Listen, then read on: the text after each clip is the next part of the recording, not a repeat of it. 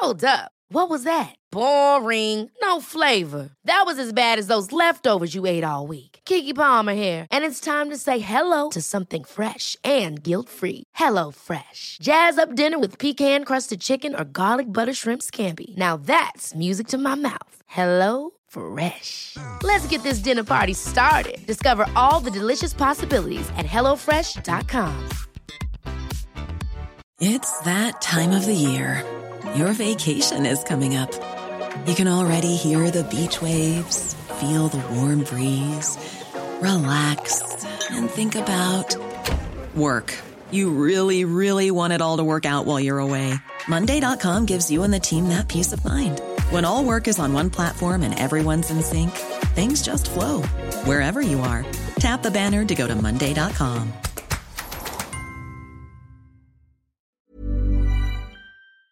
Please note that some listeners may find the content of this show upsetting. Due to the often sensitive nature of discussion, this show is not suitable for children. You're listening to Justice, podcast series exploring all aspects of the criminal justice system with me, prison philanthropist and founder of One Small Thing, Edwina Grosvenor. In today's episode, I'm chatting with Noel Williams, youth and justice consultant who's also had first hand experience within the criminal justice system. Sometimes we need people who become the rose that grows through concrete. And I, I always base myself on that. And I base myself on that actually anything can change. The wonderful people that's helped me in my life and the charities and the education I've got has literally been able to make sure that I'm not somebody who's going to go out and be a bad person in the world, but I can go and make an impact and good point in people's lives. I'm Mr. Noel Williams, a 28 year old political commentator and a policy advisor who has not always lived such a nice life and been on the straight and narrow path. I actually grew up in social housing with a mother to two other brothers uh, and a father who wasn't really around. And that was the beginning of a very rocky road. Educationally, I kind of lacked in school. I was statemented um, in primary school. And then when I got to secondary school, I was kicked out rather early, which would be year seven. And six months later, I was doing my first custodial sentence for five years for actually having my part to play in an aggravated burglary that was done by older lads. But because I was a lookout and refused to name them, it's uh, called joint enterprise. And of course, mm. you go to prison too. It was 2002, 2003. So in them days, you would get five years and have to do at least three years, three months. It wasn't just straight away half. Okay. But the judge was quite remarkable because at the time he said to me that you've been so unruly, you're out doing so much bad stuff that actually, if I give you this long time, you get an education. And it's funny that I say that because that is probably the foundations to my life and what's put me in a better position to where I am today. That sentence.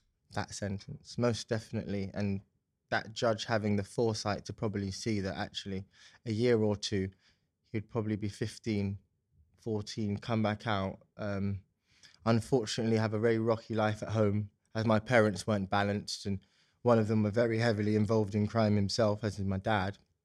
So, you know, I already grew up with those adverse childhood experiences, and it's good that the judge could see that in my mitigation and kind of gave me a lengthy time so I could actually try to rebirth myself so I could actually probably come out with uh, the necessary GCSEs to at least go to college and give myself a better chance of getting up the social mobility ladder, really. Mm. I mean, it's difficult, isn't it? Because clearly there's a situation there where the judge has seen what your life was like and decided that the best thing and the in the way that he could help you actually because he sounds like he was a decent guy the way to help you was to send you to prison so on the one hand i get it but on the other hand you sort of think well is this the way it should be should someone go to prison which is should be saved for the most dangerous people in our society i think we've come a long way away from that.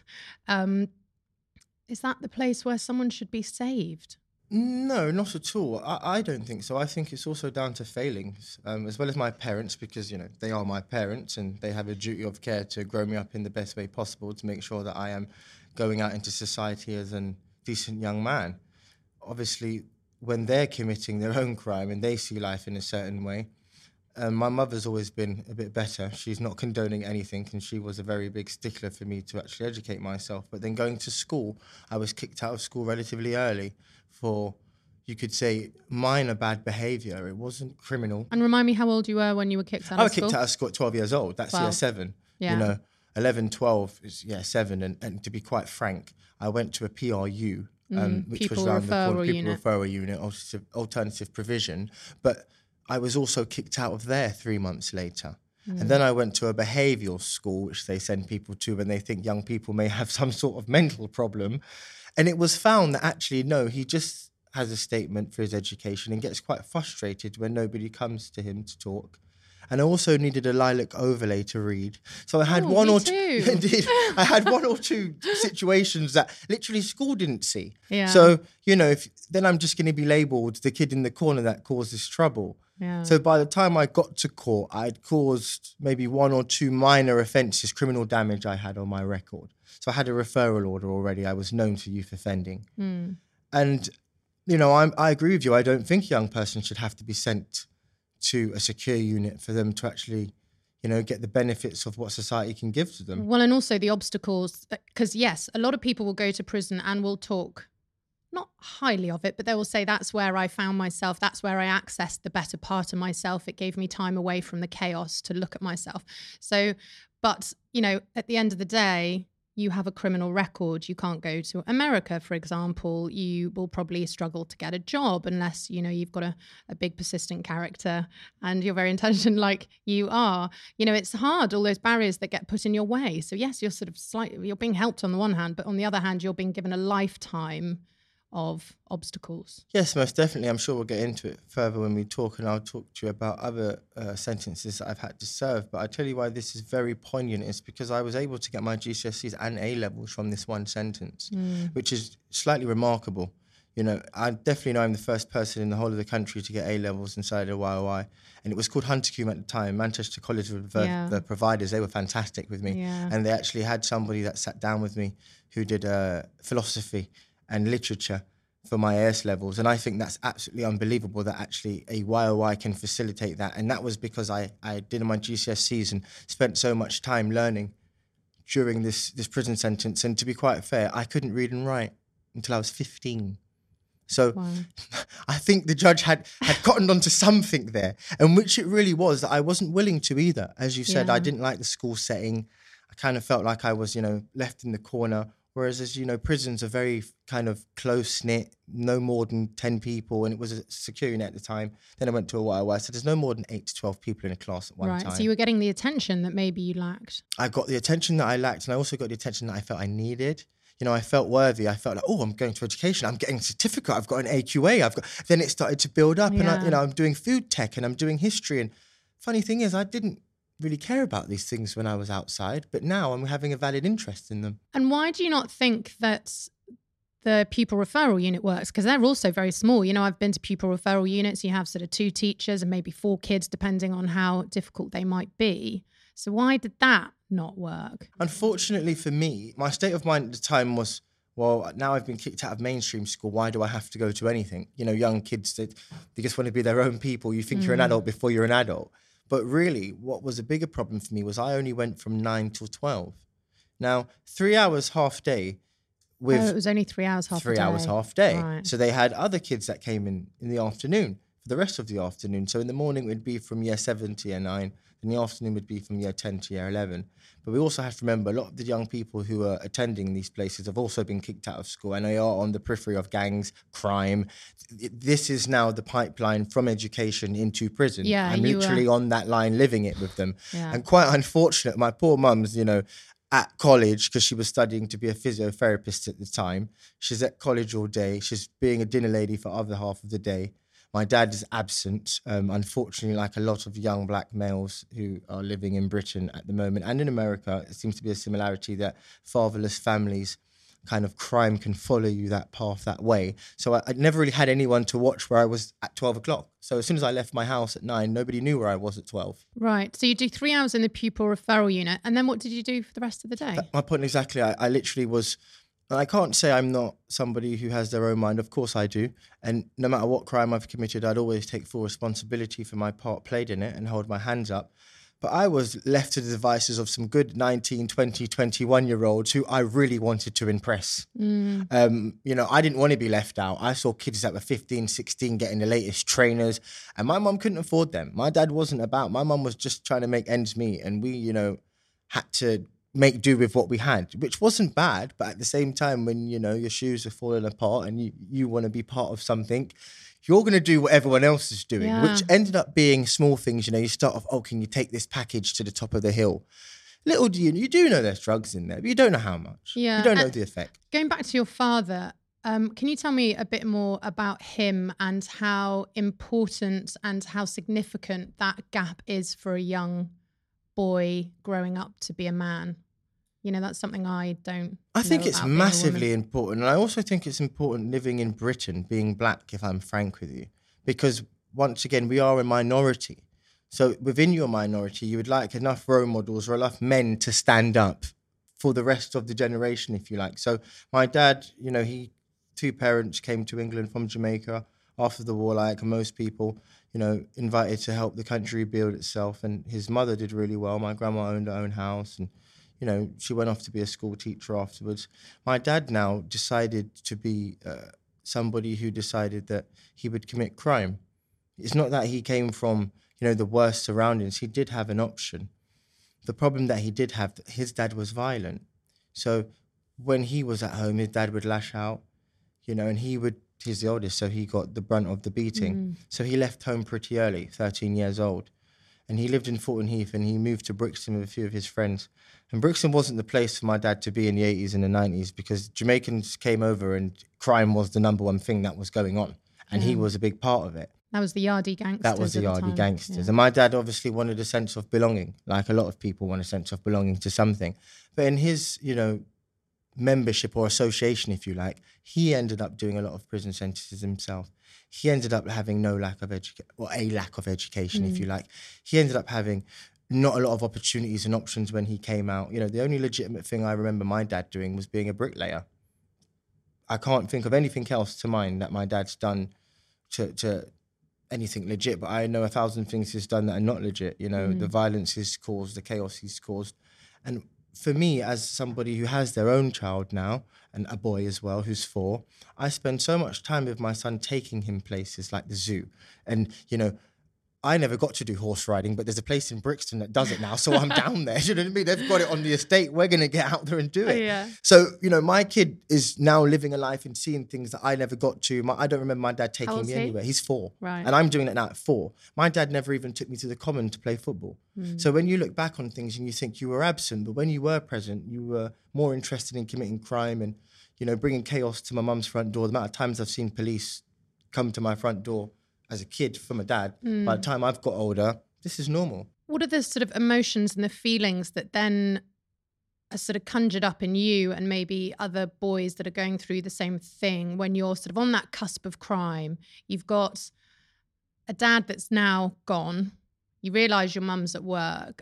How much do you think you consciously compute what's going on and how much upset do you actually feel at the time? Because I think when you're growing up, there's so many other things going on in your head, isn't there? And you're learning about life. You know, were you conscious of the fact that you were going through a hard time? Were you angry? And did you realize you were angry? Yeah, most definitely you're angry. You know you're angry. You probably might not.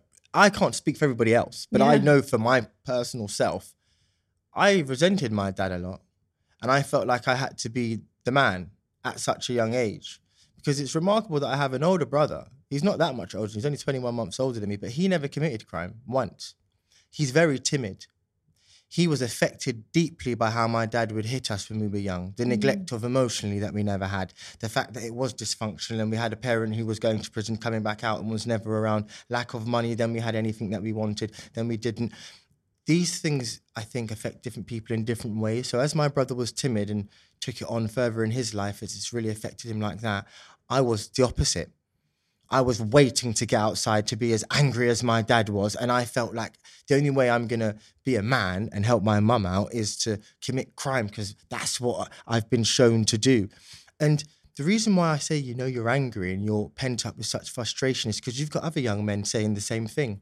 Oh, my Right. dad's not around either. And that is, and that's literally what people that's, say. That's, that's, that's normal talk for us every day. And I'm 12. That's a 21 year old now saying, oh, my dad's not around. Don't worry about it. He ain't been around for 10 years. We'll get on with it. This is what we do. You've got to be your own man. This is how you be a man. So now all of a sudden you've got a 21 year old telling you being a man is actually beating people up. Being a man is mm. having no fear to commit robbery. Being a man is actually having no fear to carry a gun and sell drugs. Actually, being a man is being responsible and being able to be open and cry. These are things that our dads didn't say to us.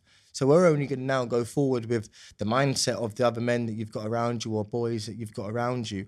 And I think that's where for me it was emotional because when I went to prison and was not around these people, I longed to see my dad come to visit me. He never came. Hmm. That's something that's very small, but I never had a visit. not very small. That's pretty big. No, but I'd why I say. it's very small in the sense of it's just a visit, so it's kind of small for him to do in the sense that he should have done that. It's just a should have done visit for him to do, you know. And, I- he was around, he- like he was in London. He's in London, you know, and I was in places I Feltham. Yeah. Feltham's four stops from Clapham Junction, Right. and then a bus up the road. It's not that far. I visit it nearly every week, and I've got young people to see in there. If it was my child, I would have been there. Hmm. Equally, I also feel like that was the time for him to sit me down on that table and say, "Look, no, what you're doing is wrong." And as a Hmm. man, this is what you can do. Maybe I can get you a job. He never fought for me. He never, you know, Yeah. thought, oh, let me get my, my child an opportunity. And I think that's very missing nowadays. That's yeah. But do you ever then jump to thinking of your dad as a young boy being beaten up and thinking of him as a victim, perhaps? Of course, of course. And that's why I first said, you know, as his dad was very violent to him and he had the neglect from his own family and then was obviously looking for, you know, some sort of membership or association with people that were doing bad stuff. I get it. I get he basically I followed the same path he did. Mm. But why I have big reservations is because I'm only 28 and I've realized this now already. And my son's four Yeah. when was you know at what point do we actually say oh hold on a minute this is your child and you are old enough Yeah. now to realize And I think this is what we all grapple with so much, isn't it? It's like, why have you made it? Like, why? What was it about you? And is it just character? Because we're all trying to fix all these problems that I think are probably too big for us all to fix on us, whether it's a political level or a societal level. You know, it's down to the individual, isn't it? As you say, your brother's so different, and your dad clearly couldn't access that part of himself to be a good dad. He just didn't know how. And you somehow have looked at your life and gone, right, I'm going to change this. But it takes someone who's quite emotionally intelligent. And that's different to, you know, general intelligence to be emotionally intelligent, to say, I'm going to break this cycle and I'm not going to be that dad to my son. well i'm very lucky that i um i did a little bit of neuro-linguistic programming while i was in prison too on a Chrysalis course Oh, yeah. and it literally changed my entire life. And i think that is a big thing. I think what uh you know a lot of people don't realize is that sometimes we can actually change everything but we can't do it at once. That's the problem. So sometimes we start off and we've changed something but by the end we've also had a relapse. And i've had many relapses Yeah. trust me. But one thing that stuck with me is that actually you are in control of self. I never knew this before you know, I, I was adhering to be part of my peers. I just wanted to be part of what that. I never knew my own self. I never knew that actually, oh, you do need to have a little cry here. You're quite upset that your dad hasn't seen you. It's got nothing to do with anybody a else. This little is bit your, vulnerable. You're a little bit vulnerable here, you know. And for me, it was also things like, what's your five year plan? And my five year plan at the time was to have a, you know, my dad in my life and to reconnect with my mother because I looked at it as that would be strength for me. You know, mm. fa- good family bonds would provide strength equally knowing that one cannot force another person to feel and act a certain way. All one can do is be the best person they can be. And I say that because, you know, four years ago I enrolled in university and I was proud. I, I literally ran home and told everybody on my estate, and you're the first person around here to go to university. And I was rubbing my hands because what I found funny was I got my A levels in prison. And I thought I might as well put them to use. And this was years later. Yeah. But I went and told my dad, and his response was, Oh, really? Are you really going to go and complete that? That's a bit long. Why are you going to do that? You're going to be broke. You're going to have no money. Where are you going to live? I'm not going to help you with rent. I'm not. And I just sat there bemused and I thought, well, still, I'm looking for his uh, appreciation and I can get nothing. That was a real big kick in the teeth. And I that was only a few years ago for me. And since then, I've not been able to share anything with my dad, anything. Literally, I've met the Queen, and you know, special recommendation for what I'm doing, and I literally went home and told everyone about that too, and printed off pictures. And I thought I'd tell my dad, and then I thought, well, there's no point.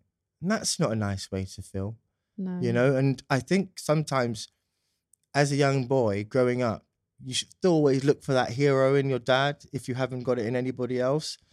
And I can't blame him for me committing, you know, crime on the scale that I have, because at some point I got to 18 and I was my own man. Mm. But I think he's had a massive part in in my journey. And as you said, I I managed to actually interpretate my life in a way where I don't want to be him, and I Mm. want to do good things that don't remind me of him, and I'm going to try and do as much as I can.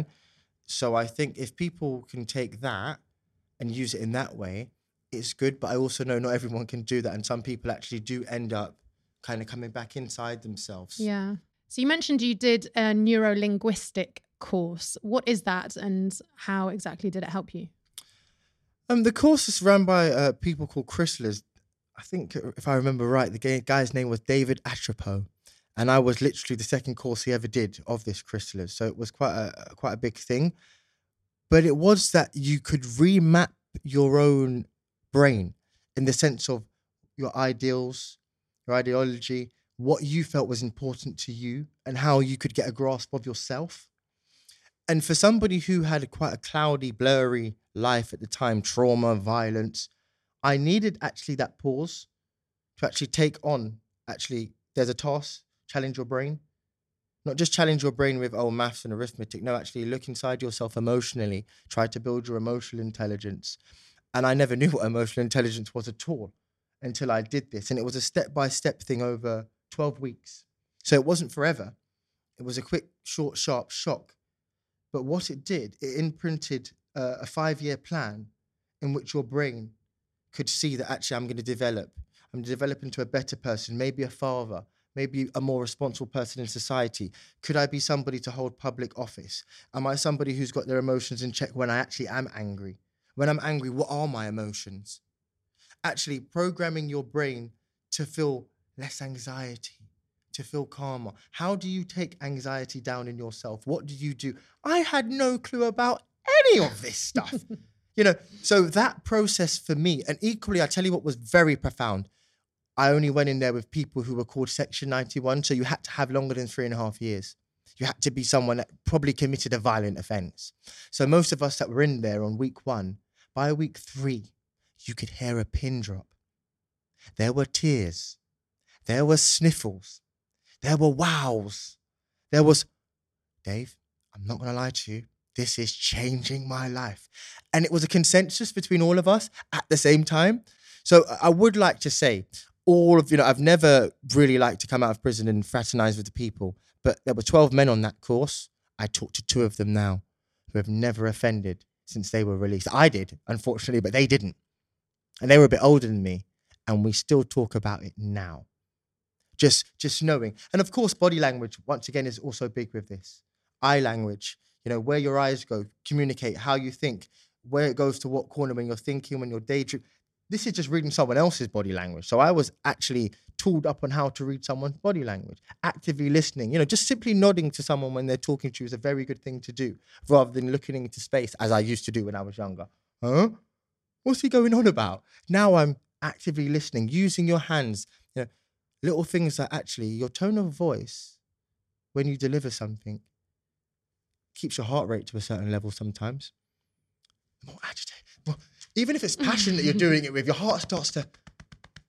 So, you know, neurolinguistic programming for me, that course, that that three months, literally doing it inside a prison, inside a YY as well, set me up so well for even the last time I ever was in prison, which was Pentonville, and only doing 16 days of recall for not making my meetings with probation.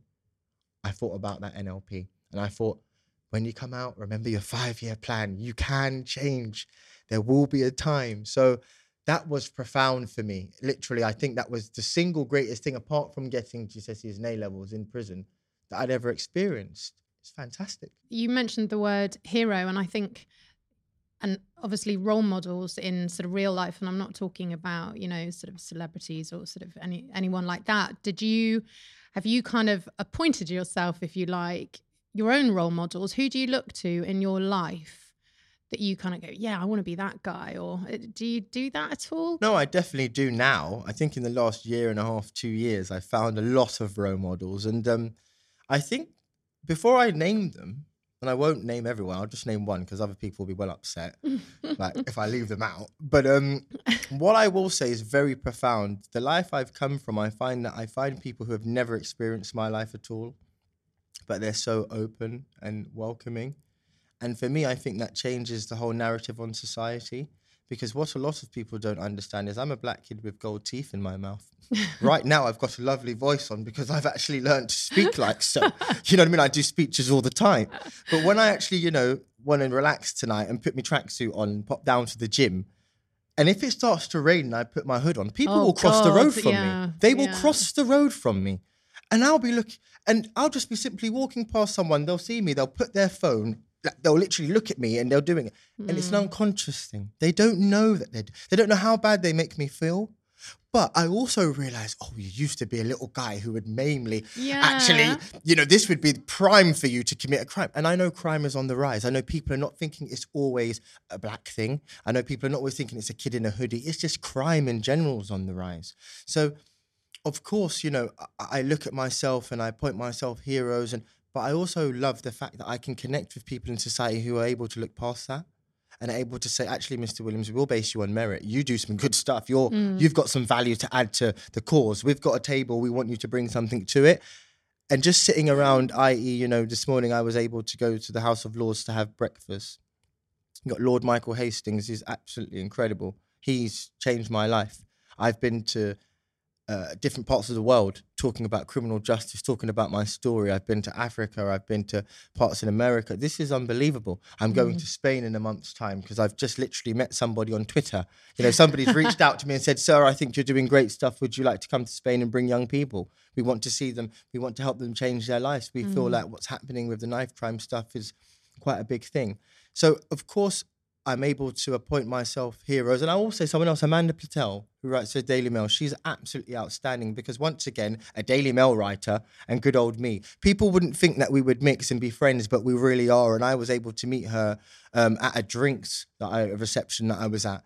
And once again, this is somebody who asked a few questions. I asked a few questions. And before you know it, now we're, we're, we're helping each other in, in way of giving each other opportunities and that is breaking down barriers in society. That is what we really want to see everybody do. If I had a dream, it would be for every sort of person in prison now to be able to meet somebody who is totally different from them and just to sit down and have a talk and for us to realize how great things can be. Absolutely. We have just recorded a podcast um, where we were discussing, Sathnam Sanghera and I were discussing the role of the media when it comes to all these things. And it's interesting you bring up the Daily Mail because we were talking about, well, we were talking about TV, radio, print media, social media. So we sort of had a, a, a gallop around the houses on that. From your point of view, how powerful and how much of a force for good or bad do you think the media is in their sort of portrayal of a young black man in London today? Because of course it's very, um, it's talked about all the time. Another young black guy's been stabbed. You know, what, what are your views on where the media fit in here and how could they be better? Well, without putting such a, uh, I like to try and stay impartial, but I think some Okay. things, some things are known nationally. You know, the Guardian is going to write about a young black man very different from the Daily Mail, and Yeah. it's as simple as that. Yeah. And I think it comes down to readership, to be quite honest. I think some people, you know, may not want to hear that actually a lot of adverse childhood experiences have gone on to these young people Yeah. before they've gone on to do some horrible things. Because actually, what they want to hear is someone's been stabbed and they're dead now. It's, it's a bit of a fact. But then I think equally, it depends on how they want to portray it. You've got people uh, like LBC sometimes who I think sometimes, oh, that's a bit shocking when you say certain things about knife crime. I think, oh, really not inform these people. And then you get, you know, wonderful people like Andrew Pierce, who's a presenter on LBC, who invited me on. So I, I can't, you know, beg to differ because somebody's asked me to come on and explain the story and, Yeah. and talk about it. So if people are going to be impartial like that, then I think that's fantastic journalism.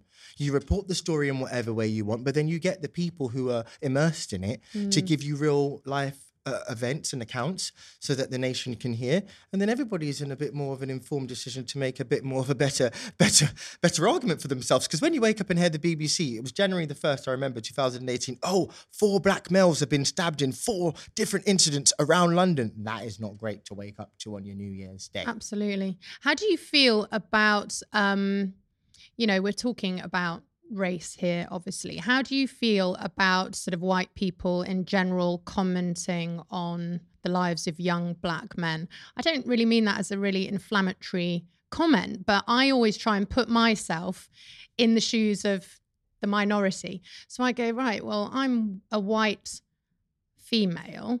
If I had lots of black men trying to talk about my life growing up as a white female, they wouldn't know what they're talking about. How do you feel about that? Well, I, I, I, once again, I think it's the same as the media thing. So I think it depends who is saying it. I, you know, when I think it's sometimes politicians who are very, you know, 25 year seasoned veterans who have been in the same constituency since God knows when, commenting on knife crime in the middle of London, it's ludicrous, to be quite frank. Ludicrous. I think they should keep their opinions to themselves. And I think they should worry about what's going on in their constituencies and represent their people properly because we have MPs in London. And to be quite frank, everyone's got the same story. And the same story is that we've got a constituency with young black men in it who we really need to help and there are different ways that we need to go about it rather than labeling and demonizing people. Secondly, I equally think anybody is allowed to talk about any situation, but then again, it, once again, it's what your agenda is.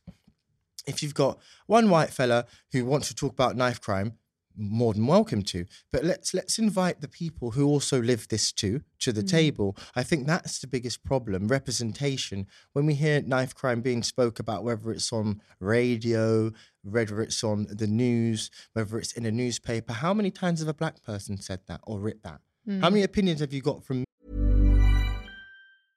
It's that time of the year. Your vacation is coming up. You can already hear the beach waves feel the warm breeze, relax, and think about work. You really, really want it all to work out while you're away. Monday.com gives you and the team that peace of mind. When all work is on one platform and everyone's in sync, things just flow wherever you are. Tap the banner to go to Monday.com. Hey, I'm Ryan Reynolds. Recently, I asked Mint Mobile's legal team if big wireless companies are allowed to raise prices due to inflation. They said yes. And then when I asked if raising prices technically violates those onerous two year contracts, they said, What the f are you talking about, you insane Hollywood ass? So to recap, we're cutting the price of Mint Unlimited from $30 a month to just $15 a month. Give it a try at mintmobile.com slash switch. $45 up front for three months plus taxes and fees. Promo for new customers for limited time. Unlimited more than 40 gigabytes per month. Slows. Full terms at mintmobile.com. Hey, it's Ryan Reynolds, and I'm here with Keith, co-star of my upcoming film, If, only in theaters May 17th. Do you want to tell people the big news? All right, I'll do it. Sign up now and you'll get unlimited for $15 a month in six months of Paramount Plus Essential Plan on us. Mintmobile.com slash switch. Upfront payment of $45 equivalent to $15 per month. Unlimited over 40 gigabytes per month. Face lower speeds. Videos at 480p. Active Mint customers by 531.24 get six months of Paramount Plus Essential Plan. Auto renews after six months. Offer ends May 31st, 2024. Separate Paramount Plus registration required. Terms and conditions apply if rated PG. Me. You know, I'm good old Noel Williams and I'm very thankful for LBC having me. Trust me, I'm willing to come back anytime. Yeah. But there hasn't been many other me's. And that's only a one off. You know, for instance, I think a lot of things get hyped up. Notting Hill Carnival, everybody said, oh, there's going to be murders there. This is a black event. We need to shut it down. We need to stop it. Well, more people died at Glastonbury from drug overdoses over the last 20 years. How about that? Yeah, and more women have been killed in London in the last year due to domestic violence, violence compared to young black men. men. So I think sometimes it's easy to talk about a situation to inflame it and get your you know your constituents thinking, oh God, my MP said he's going to do some stuff about this. Let's vote for him. But you know, once again, if uh, a, a, young white woman was in the middle of London and she had some um, adverse situations that she was going through, um, I would hope that I could speak about that in the sense of representing her. But I would never then start thinking, oh, actually, let me speak about it like I am this person and I am the voice. This is what's going to be said. Yeah. This is what actually it is. No, unless I've gone to ask somebody, I wouldn't dare hazard a guess to think this is what it is. And, you know, come on social media, media, or the TV or whatever and say, these black kids in the middle of zone four, you know, we shouldn't let Yeah. them up to Oxford Street to cause trouble. Keep them where they are. Uh, it's the mayor of London's fault. We're not going to help him out either. And he's doing nothing. I don't think he's doing enough, but I think he's doing something. But to go back to what the root of the problem seems to be here, from what you said, it's the lack of a dad. How is a politician, how is anyone meant to fill that gap? Um, I wouldn't just say lack of a dad. I'd say it's lack of a dad, it's a lack of education, and it's also a lack of opportunity. You know, I'm not one to go in to talk about government cycles because I believe that uh, the red team is as bad as the blue team, and the blue team's as bad as the yellow. you know, it doesn't matter who's in there. They've Yeah. all got great things that are going to happen, and they've all got things that we're all going to dislike. What I think's funny is the problems stay the same. So, you know, 10 years ago when youth clubs were really open and youth provisions were quite high and connections and all these things were happening, we still had violence, we still had knife crime, but it just wasn't to this level. We still had fatherless families. But the difference was you could go to connections and find that support. You could go and get signposted to have free counselling. You know, as we know, it's very expensive to have any form of former intrusive counselling. Hmm. I remember having it very luckily for 21 months, paid for by somebody. Literally changed my life hmm. because it was paid for. And I was allowed two hours a week. When I went to my NHS doctor and, you know, wanted to inquire about it beforehand, he said to me, Oh, we can't do that. So once again, if if we don't have the provisions in place to actually directly affect somebody who's got trauma, directly affect somebody who doesn't have a dad around, but actually you've come to youth club after school. It's four o'clock now. You're going to hmm. leave youth club at eight. Your mum's going to be back at home. She knows where you've been. Your mum has a stake in the youth club because we knew all of our youth workers. They were like our mums. People's ears would get rang. There was nothing Yeah. bad happening in Yeah. the bit. It felt like a community. Yeah. Now you feel a bit lawless. And if I'm honest with you, gentrification has, has kind of whacked people as well Mm. because I feel like now people don't feel like they have a standing in a lot of their own communities. And their they're being sort of edged out. they're being edged out. Their Yeah. communities are changing. And I think that that as well is, is kind of exacerbated the situation that we see now. Yeah. And as you say, you know, I think there'll always be rage, there'll always be anger. Kids growing up, even if you don't have anything to be angry about, you find a reason to be angry about something or you hate your parents, but you're not really sure why. But I think it's, um, as you say, it's channeling the rage, the anger, and allowing people a place to go to explore that rage, that anger, to do something else. Because, of course, if there isn't something else, the violence will clearly be directed towards people. Indeed, and then we just go back to the same example I gave you when I was 12, leaving school at three. If we don't have anything else, they are going to go with the older kids. Unfortunately, what we have now is terrible. In my day, it was local, community based, and at least we had community policing and we knew our police. PC hmm. Shepherd, he was lovely. We knew him, he knew us. It was cat and mouse, it was lovely. you knew what was going on, you know? Nowadays, you don't know your local police. Yeah. They come around and enforcement is horrible. I remember myself this year recording that I've been stopped and searched 42 times. I'm This a law- year? This year, me. I'm a law abiding citizen. But yet, I, I get stopped and searched all the time. I was yesterday having a board meeting in Scotland Yard as I'm on a board in Scotland Yard, and a policeman went past me and said, Mr. Williams, sir. I said, Where do I know you from? He said, I'm from your borough. It's lovely to see this change. And I felt warm. Yeah. It's the first time in a long time where I felt actually somebody has looked at me as Mr. Williams rather than the little so and so from round the corner. Yeah. And I think that's also a very important thing when we're talking about how we're going to go forward because we've got county lines happening now. Kids are 13, 14, 15, not in school. They're being sent home with a letter saying they're kicked out. And you've got a 21 year old now willing to send them to somewhere like Manchester. The danger of that for them to sit in a house with a drug user at the age of 14 I didn't I wasn't exposed to that very luckily and I was still exposed to a lot of violence. I cannot imagine what a 14-year-old has to deal with today whose dad's gone to prison, whose mum's just at home working, who's been kicked out of school, whose mum doesn't know where they are. They've got a knife on them because they feel like they might be in trouble if they see anyone in their local area and they're being told right now, "Oh, do you know what? I can give you an 100 quid if you want. Mm. 100 quid a day. A day? To do what? I'm gone. what they don't know is they're being exploited. And when they actually go to prison, they've got a criminal record now. And that guy that sent you is never going to be touched, he's never going to be seen, and he doesn't care for you. Such a dire situation. So, as you've just quoted yourself, without having these things, these provisions in place, we've seen now what the repercussions to this are.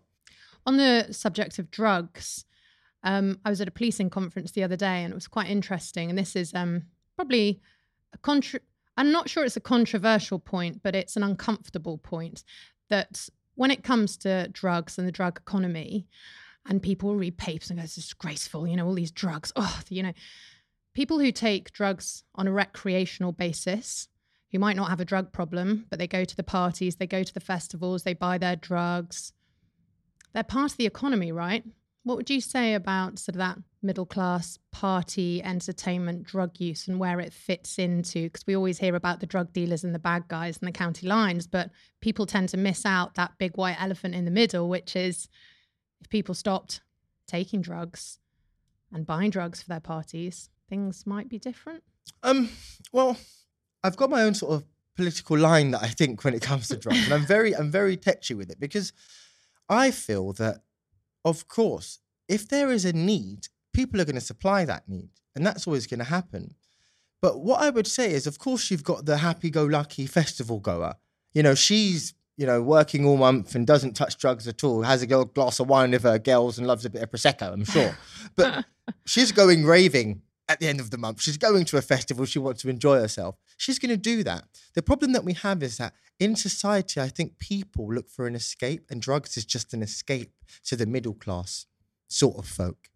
Even the, the people who are very highly on cocaine, it's known that a lot of bankers and a lot of jobs where you've got to be working for a long time and it's high pressured, people do it as a coping mechanism.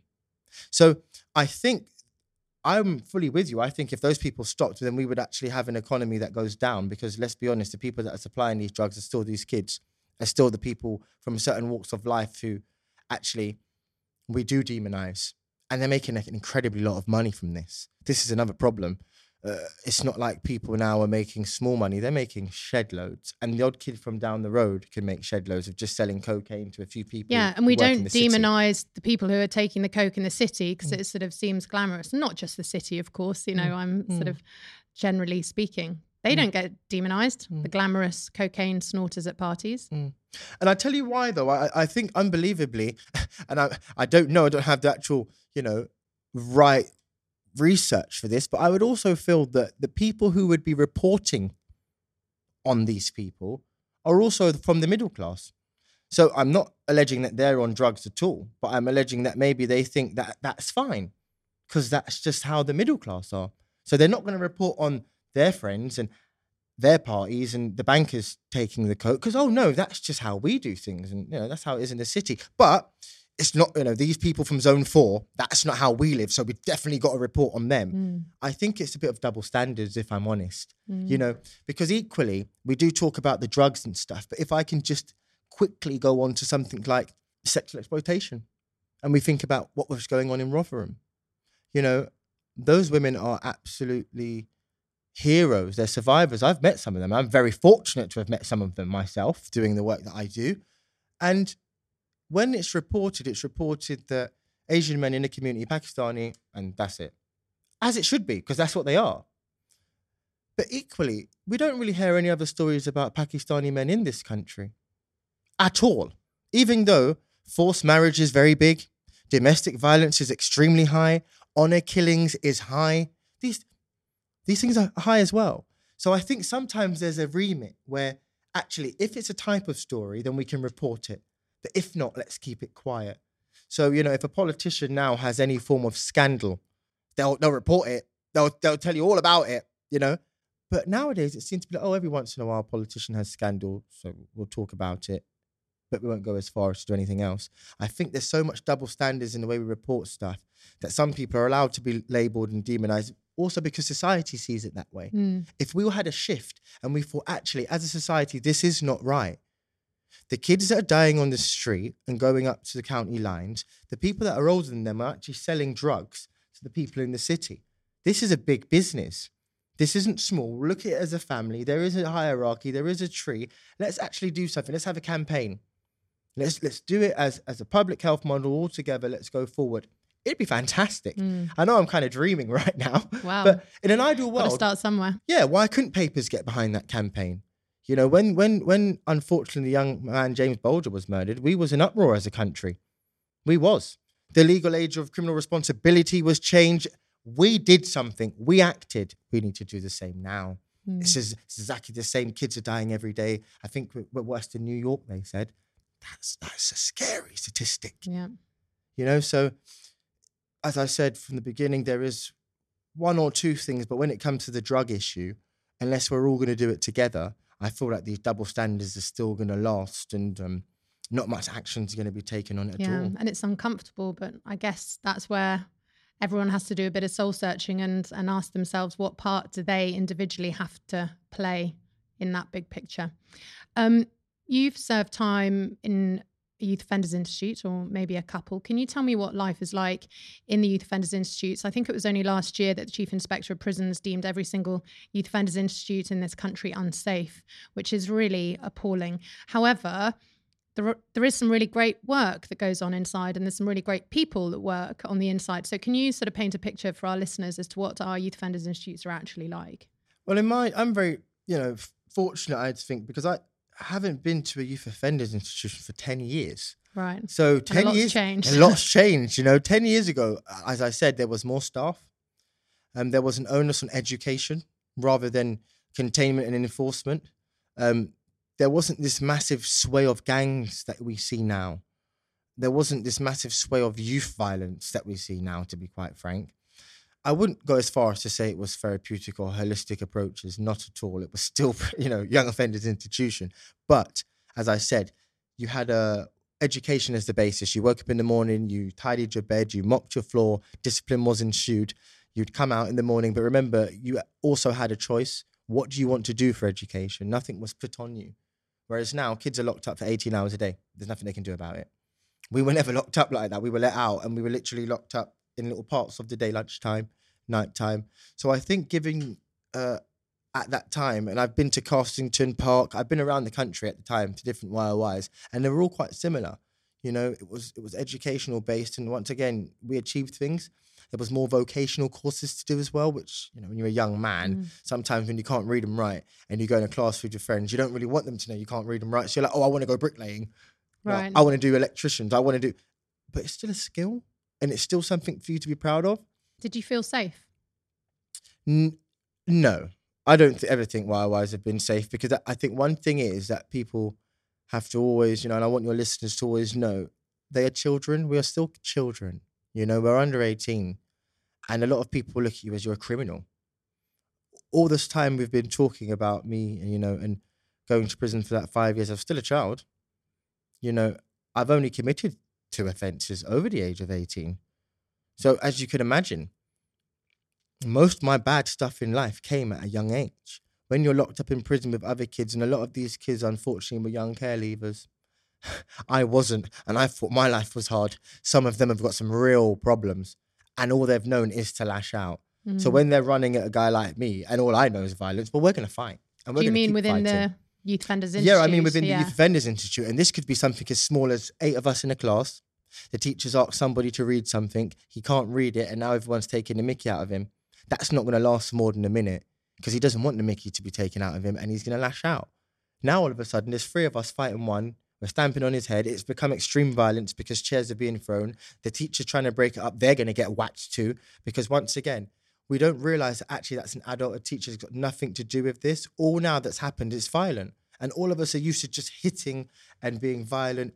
So my lovely gold teeth that I've got in my mouth, I'll give you a short story. I was in Castington, YOI, which is very high up in the country, right next to near the Scottish border, to be quite frank. I think it's the last YOI in England. And um, I was the only black kid in there. And I remember my first day, they all just called me London. That was it. He's called London because he's a black kid from London. And I remember a kid saying to me, Oh, I'm next on the pool table, but I'd put my name down before him. And as you know, in a while, if somebody says they're next, I'm next. And I don't want to be seen to be get bullied. So I'm definitely going to have to take that pool cue now. So I took the pool cue off him and I proceeded to, you know, bend down and take my opening shot. Little did I know he took pool, pool balls, two pool balls off that table and put them in a sock. and literally whacked me in my mouth. Hence why I've got the lovely gold teeth in my mouth and stitches still in there years upon years later. That's the sort of violence that we was literally open to. And I was only 15 years old. But we're now hitting someone with two pool balls and a sock. If he'd hit me in my head, I could have died. Mm. You know, I was knocked out cold. This, how can you feel safe in such places? And it's quite interesting, isn't it, to go back to the classroom. That boy who was being bullied for not being able to read or write, you know, that's shame, isn't it? And that's how he felt. And then the only way he knew how to react was violence. And then, of course, he would have probably been taken down the block. I don't know. Do they have segregation? Yeah, we was all taken down there. yeah. Yeah. and then it's interesting because then and then you're punished for feeling. I mean, I know it's it's more the behavior than the feeling, but it's also complicated, isn't it? Because what do you do if someone is violent? They have to realize there's consequences to their actions, but they haven't been given any tools to sort of say, right, I can either hit someone in the in their face or get some pool balls and put them in a sock and smash someone's teeth out, or I can do something else. It's like people aren't taught the something else. I, I, I fully agree with you. And I tell you, which is very profound in this story, kind of why I gave it to you, was that there was an officer called Lisa Coleman. She was unbelievable, remarkable officer. As you said, there's some remarkable people that do work in there, and I do agree. There was a governor called Mr. Murray and another man called Derek Dudley, and they were all three of them were lovely because we were the real troublemakers. So after this situation happened, they you know come down and had a word with us. And as you said, he was punished, as we all were. We had to stay down there for six days altogether. But what was funny was afterwards they did a lot of mm, like you know mediation because what we did find out of it was exactly what you said. In his mitigation to when he was having an adjudication inside the prison, he actually said, "Well, I can't read," and they were taking a Mickey out of me. How? Do, what do you want me to do? How do you expect me to feel? In him saying that, they then said to us, "Well, you're not supposed to be doing that to people. If people have come here to get an educated," started to allow us to realize, "Oh, this is not what we should have been doing to them in the first place." Actually, education is for people to come and get an education, and if we want to be silly, then we can wait back on the wing because what we really should be doing is get an education. And that time, I couldn't read, as I said to you. Mm-hmm. I just kept it quiet myself, so I was slightly embarrassed for him anyway. Mm. So it was profound that you could come and have that open talk, and literally the next week after that, we'd gone back to education with the same teacher, and she was willing to teach us again. Like she was proper, even though she had a chair thrown at her and everything. And we never had a problem again. And like, like I said, I mm. spent 21 months there, and I managed to get GCSEs and A levels from that day. Yeah. So once again, don't get me wrong, I had many other problems after that, and it wasn't safe. Let me be frank with you. I can tell you horror stories about why why like you know hot water, sugar, and honey in in people's faces, and seeing people's faces burn. This isn't safe it, it can't be safe. People in a cell, you know, two or three people beating one person up at one time. And the reason why I think the chief inspector of prisons has been such, you know, hard ass, if you like, about it, and I'm very happy as Mr. Clarke, because we are children. These are places where children are living. Let's be honest, people, you know, Feltham, when I went to Feltham, the people were making knives. I'm not gonna lie. First time I've been to prison, I was like, I'm kind of scared. What is going on in here? This is crazy. Every day, a cell bell in Feltham, there's no doubt an alarm. You're hearing about eight or nine a day. You're just seeing officers run. That's not good for your own health because you know, hold on a minute, things are going on here. Mm.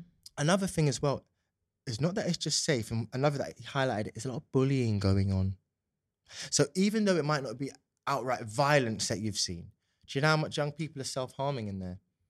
People are being bullied. People, you know, people are now thinking to themselves, "Oh, I've gone to prison." You didn't send anyone's kid to prison to be bullied or for them to feel like I want to take my own life. We actually sent them there to learn a lesson. And if it's why why, you definitely sent them there for a, a minimum short shock of punishment, and so that they can come out and reform themselves. Now we've got people actually, not just the adult establishment, in the young people's establishment, Mm. you know, wanted to make, commit suicide. In my day, it was, I'm sure there were people, but it was very low. And it was built on enrichment and activity. And, you know, Yeah. we came out and we smiled. I can say some of my greatest days were in White. Yeah. Now, when you ask kids, when I mentor my young people, they say to me, I'll tell you what, no, man, I'm literally, I'm in here. I'm fighting for my life. I'm having to stay alive. And I, I want to go to education. I want to be good. They're not letting me off the wing. It's all about now containing these kids. We're not going to educate any of them because as soon as they come off, this is what's happening. And as I said, if you've got lack of staff, then you've got to do so- something has to budge. Yeah.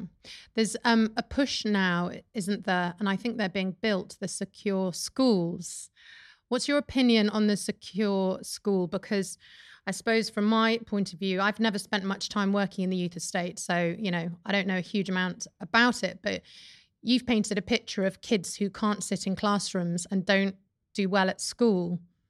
So we're building a school to lock people into the place that they're scared of. I mean, that's what it seems like to me. Maybe I've got it wrong. What do you know about them and how do you feel about them? I feel absolutely optimistic and very oh, happy Oh, about them. Good. I have had a fantastic input with YJB Okay. on this. They have had many consultations with myself and other people, and I'm very happy with Mr. Taylor it. and stuff. Because I think I know from the outside, I was like you, I was very skeptical. When I first heard it, them, I said to everyone, oh no, that's never going to work. Yeah. A secure school. Well, it's the terminology a lot of the time that I think is the problem. it, it kind of sets people up wrong. And I think that actually we do need to be selling this to society.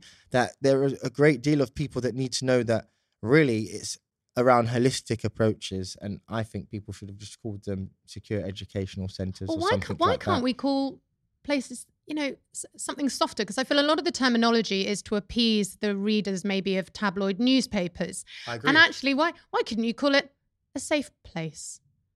It can still do the same thing, but of course that wouldn't fly Mhm. in the media, would Mhm, it? mhm. I think a lot of uh, box ticking to make sure, as you just said, uh, the media box gets ticked. But I think the crux of it and, and what it is in its entirety is good. And I think from Can both you explain sides. what it is? Yeah, indeed. Um, basically, it would be uh, a school. The school of thought would be that education would be first.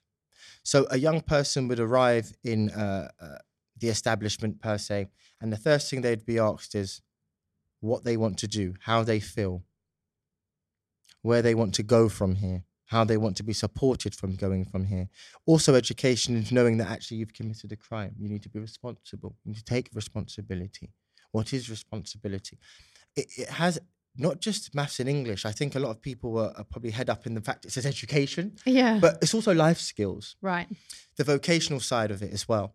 You know, And as you said, the knowing self, because how can you go on to be academically, well, even just to read and write, forget sort of going on to get degrees, but you have to know yourself and understand yourself, don't you, first, before you can really build further? Most definitely. And I think when you actually have somewhere where you're going to be having therapeutic practices, horticulture, and certain things going on for those young people and drama, giving them a space to be able to know themselves um, during this time is very important. And for me, I think it's a turning point. As I said, education changed my life. Let's not be uh, silly and just say, oh, it's all going to be great because it's clearly not. and Yeah, I, it's I- no I tell you, bullets. definitely not. And I tell you one thing that I wasn't always um, happy about would be that I don't think enough money has been poured into it at the moment. But you know what? To have any will to do it at all is very big. Yeah. So they're using the framework from an existing secure unit now. And then, you know, the only thing I'd say is how do we get young people in there? What young people do we choose? Because to me, this is going to sound like such a great place. How comes my kid can't go there Well, if my kid's been sent to prison and this is going to change his outcomes and his? So I think what people really should be looking to do is these should be pilots and it should be actually the gradual scheme in the end in the next 10 years that actually every place is like this. Skeptical side of me, though, on pilots is what we're going to pilot to see whether a child should be treated nicely and educated. Uh, I, agree, I agree Um, with you. I, I, I just think I think pilot was was the the only way that um any form of traction may have been going forward. And I think sometimes, and of course, to get money attached to something, you have to use the word pilot. When actually, as you say, these problems have existed for years and years and years, maybe even hundreds of years. We do not need a pilot to tell us that we need to treat people nicely, to rehabilitate them, to educate them. It's ludicrous. And I think that, you know, from what I know, which is little on this subject, that the secure schools, it's a regime, right? it It's is. not, yes, the physical building is important and they can be horrific or they can be architecturally nice. But at the end of the day, even if you're in a bad place, if the regime is good, what I've heard from so many people inside prison is that if the regime is good, you're going to do well. It's going to be a safer place. most definitely. And I've been very lucky to go and visit three uh, secure training centres around the country, and all young people said the same thing to me. Oh, we'd love this. Oh, we want this. We want we want the whole regime to change. They feel like right now it's all too much based on enforcement and authority and containment and punishment. Whereas I think young kids they're dying for a space. As you said very earlier, and it was very well put that actually sometimes we just need a space to be able to be that person. Whereas if you're in prison and you still haven't found that space and it's chaos and you're a child, and a nice time, you know, happily come into you one day and say, "Oh, what do you think of you know secure educational centres? Give me some input." And you know, they're writing down things, and they actually wanted a youth custody officer, which would be a special new role, and very, very wonderfully, the YJB and the MOJ have gone about doing that. Mm. So I think that that, that alone, they've, set up a new course that you have to go on. Mm. So once again, it's not just reinventing the wheel with the old guard, it's actually letting the people know who are going to staff this that actually these are the new approaches that need to happen. Yeah. This is best practice for Mm. us now going on. It's a revolutionary shift, and I'm very happy to be part yeah. of it. So credit where credit's due. Credit where credit's due. But equally, I agree with you on one side. Let's per se say the pilot doesn't go well and society say, oh, we haven't got an appetite for it and money gets pulled. Well, then we're just back in the right place. As we said, it's a pilot and it's not set in stone. Mm. So um, I'd like to be optimistic about it. And I'd like to think that actually these new approaches are going to help um, young people of all of the nation, not just young people in the middle of London. We can't be London centric because we've got a, a good few kids up in the north, you know, Yeah. and I go and see up in Leeds Yeah. who need opportunities, who are dying for these types of things, who have lack of opportunity like people down in London do. And white kids get stabbed too. I'm You- just gonna can- say You that, can you know? sometimes forget that if you read the papers down here. You know, people forget the middle of England have have have a band of of kids who have been forgotten. Seaside towns have a band of white kids that have been forgotten. And let's be frank here, there's exploitation happening there. You know, and a lot. I don't want to actually put out a group of people. Let me not say their nationality, but you could go to a place like uh, Jaywick, for instance, which I've did my research on, and there is a group of people at a BP garage and a car wash who are literally they've murdered a woman, cut out her tongue, she's been burnt, they're selling drugs. This is in a seaside town in the middle of England. So it happens everywhere, whether you're white or black. And we need to make sure we've got the things in place. My biggest thing is young people. You know, we need to make sure we've got the things in place to help those people. There's been new research found that actually a young person's brain isn't fully developed until they're 25. I can slightly concur with that. I really can. Some might argue even 45, but uh, You know? depends who you're talking about.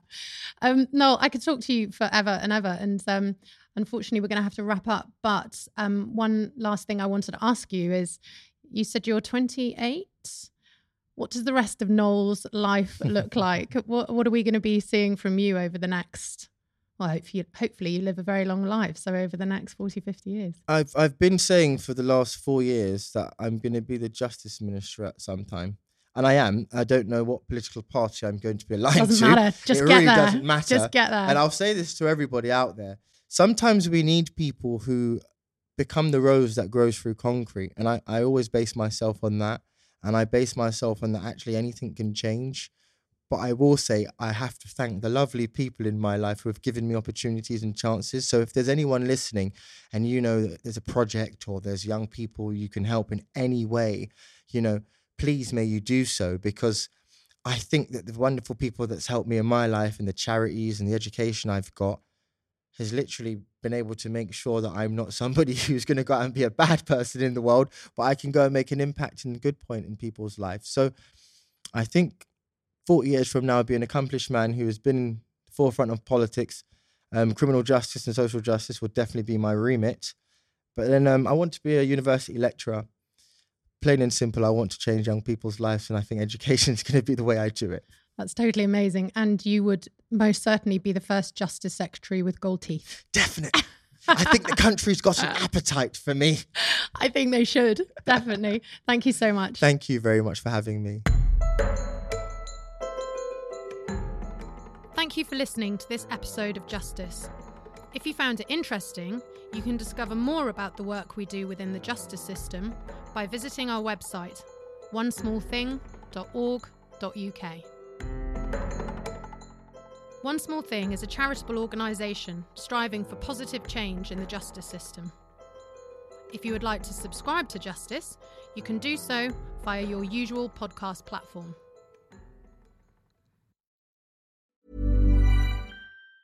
Ever catch yourself eating the same flavorless dinner three days in a row? Dreaming of something better? Well, HelloFresh is your guilt free dream come true, baby. It's me, Keke Palmer. Let's wake up those taste buds with hot, juicy pecan crusted chicken or garlic butter shrimp scampi. Mm. Hello Fresh. Stop dreaming of all the delicious possibilities and dig in at HelloFresh.com. Let's get this dinner party started. Planning for your next trip? Elevate your travel style with Quince. Quince has all the jet setting essentials you'll want for your next getaway, like European linen, premium luggage options, buttery soft Italian leather bags, and so much more. And is all priced at 50 to 80% less than similar brands. Plus, Quince only works with factories that use safe and ethical manufacturing practices. Pack your bags with high-quality essentials you'll be wearing for vacations to come with Quince. Go to quince.com/pack for free shipping and 365-day returns.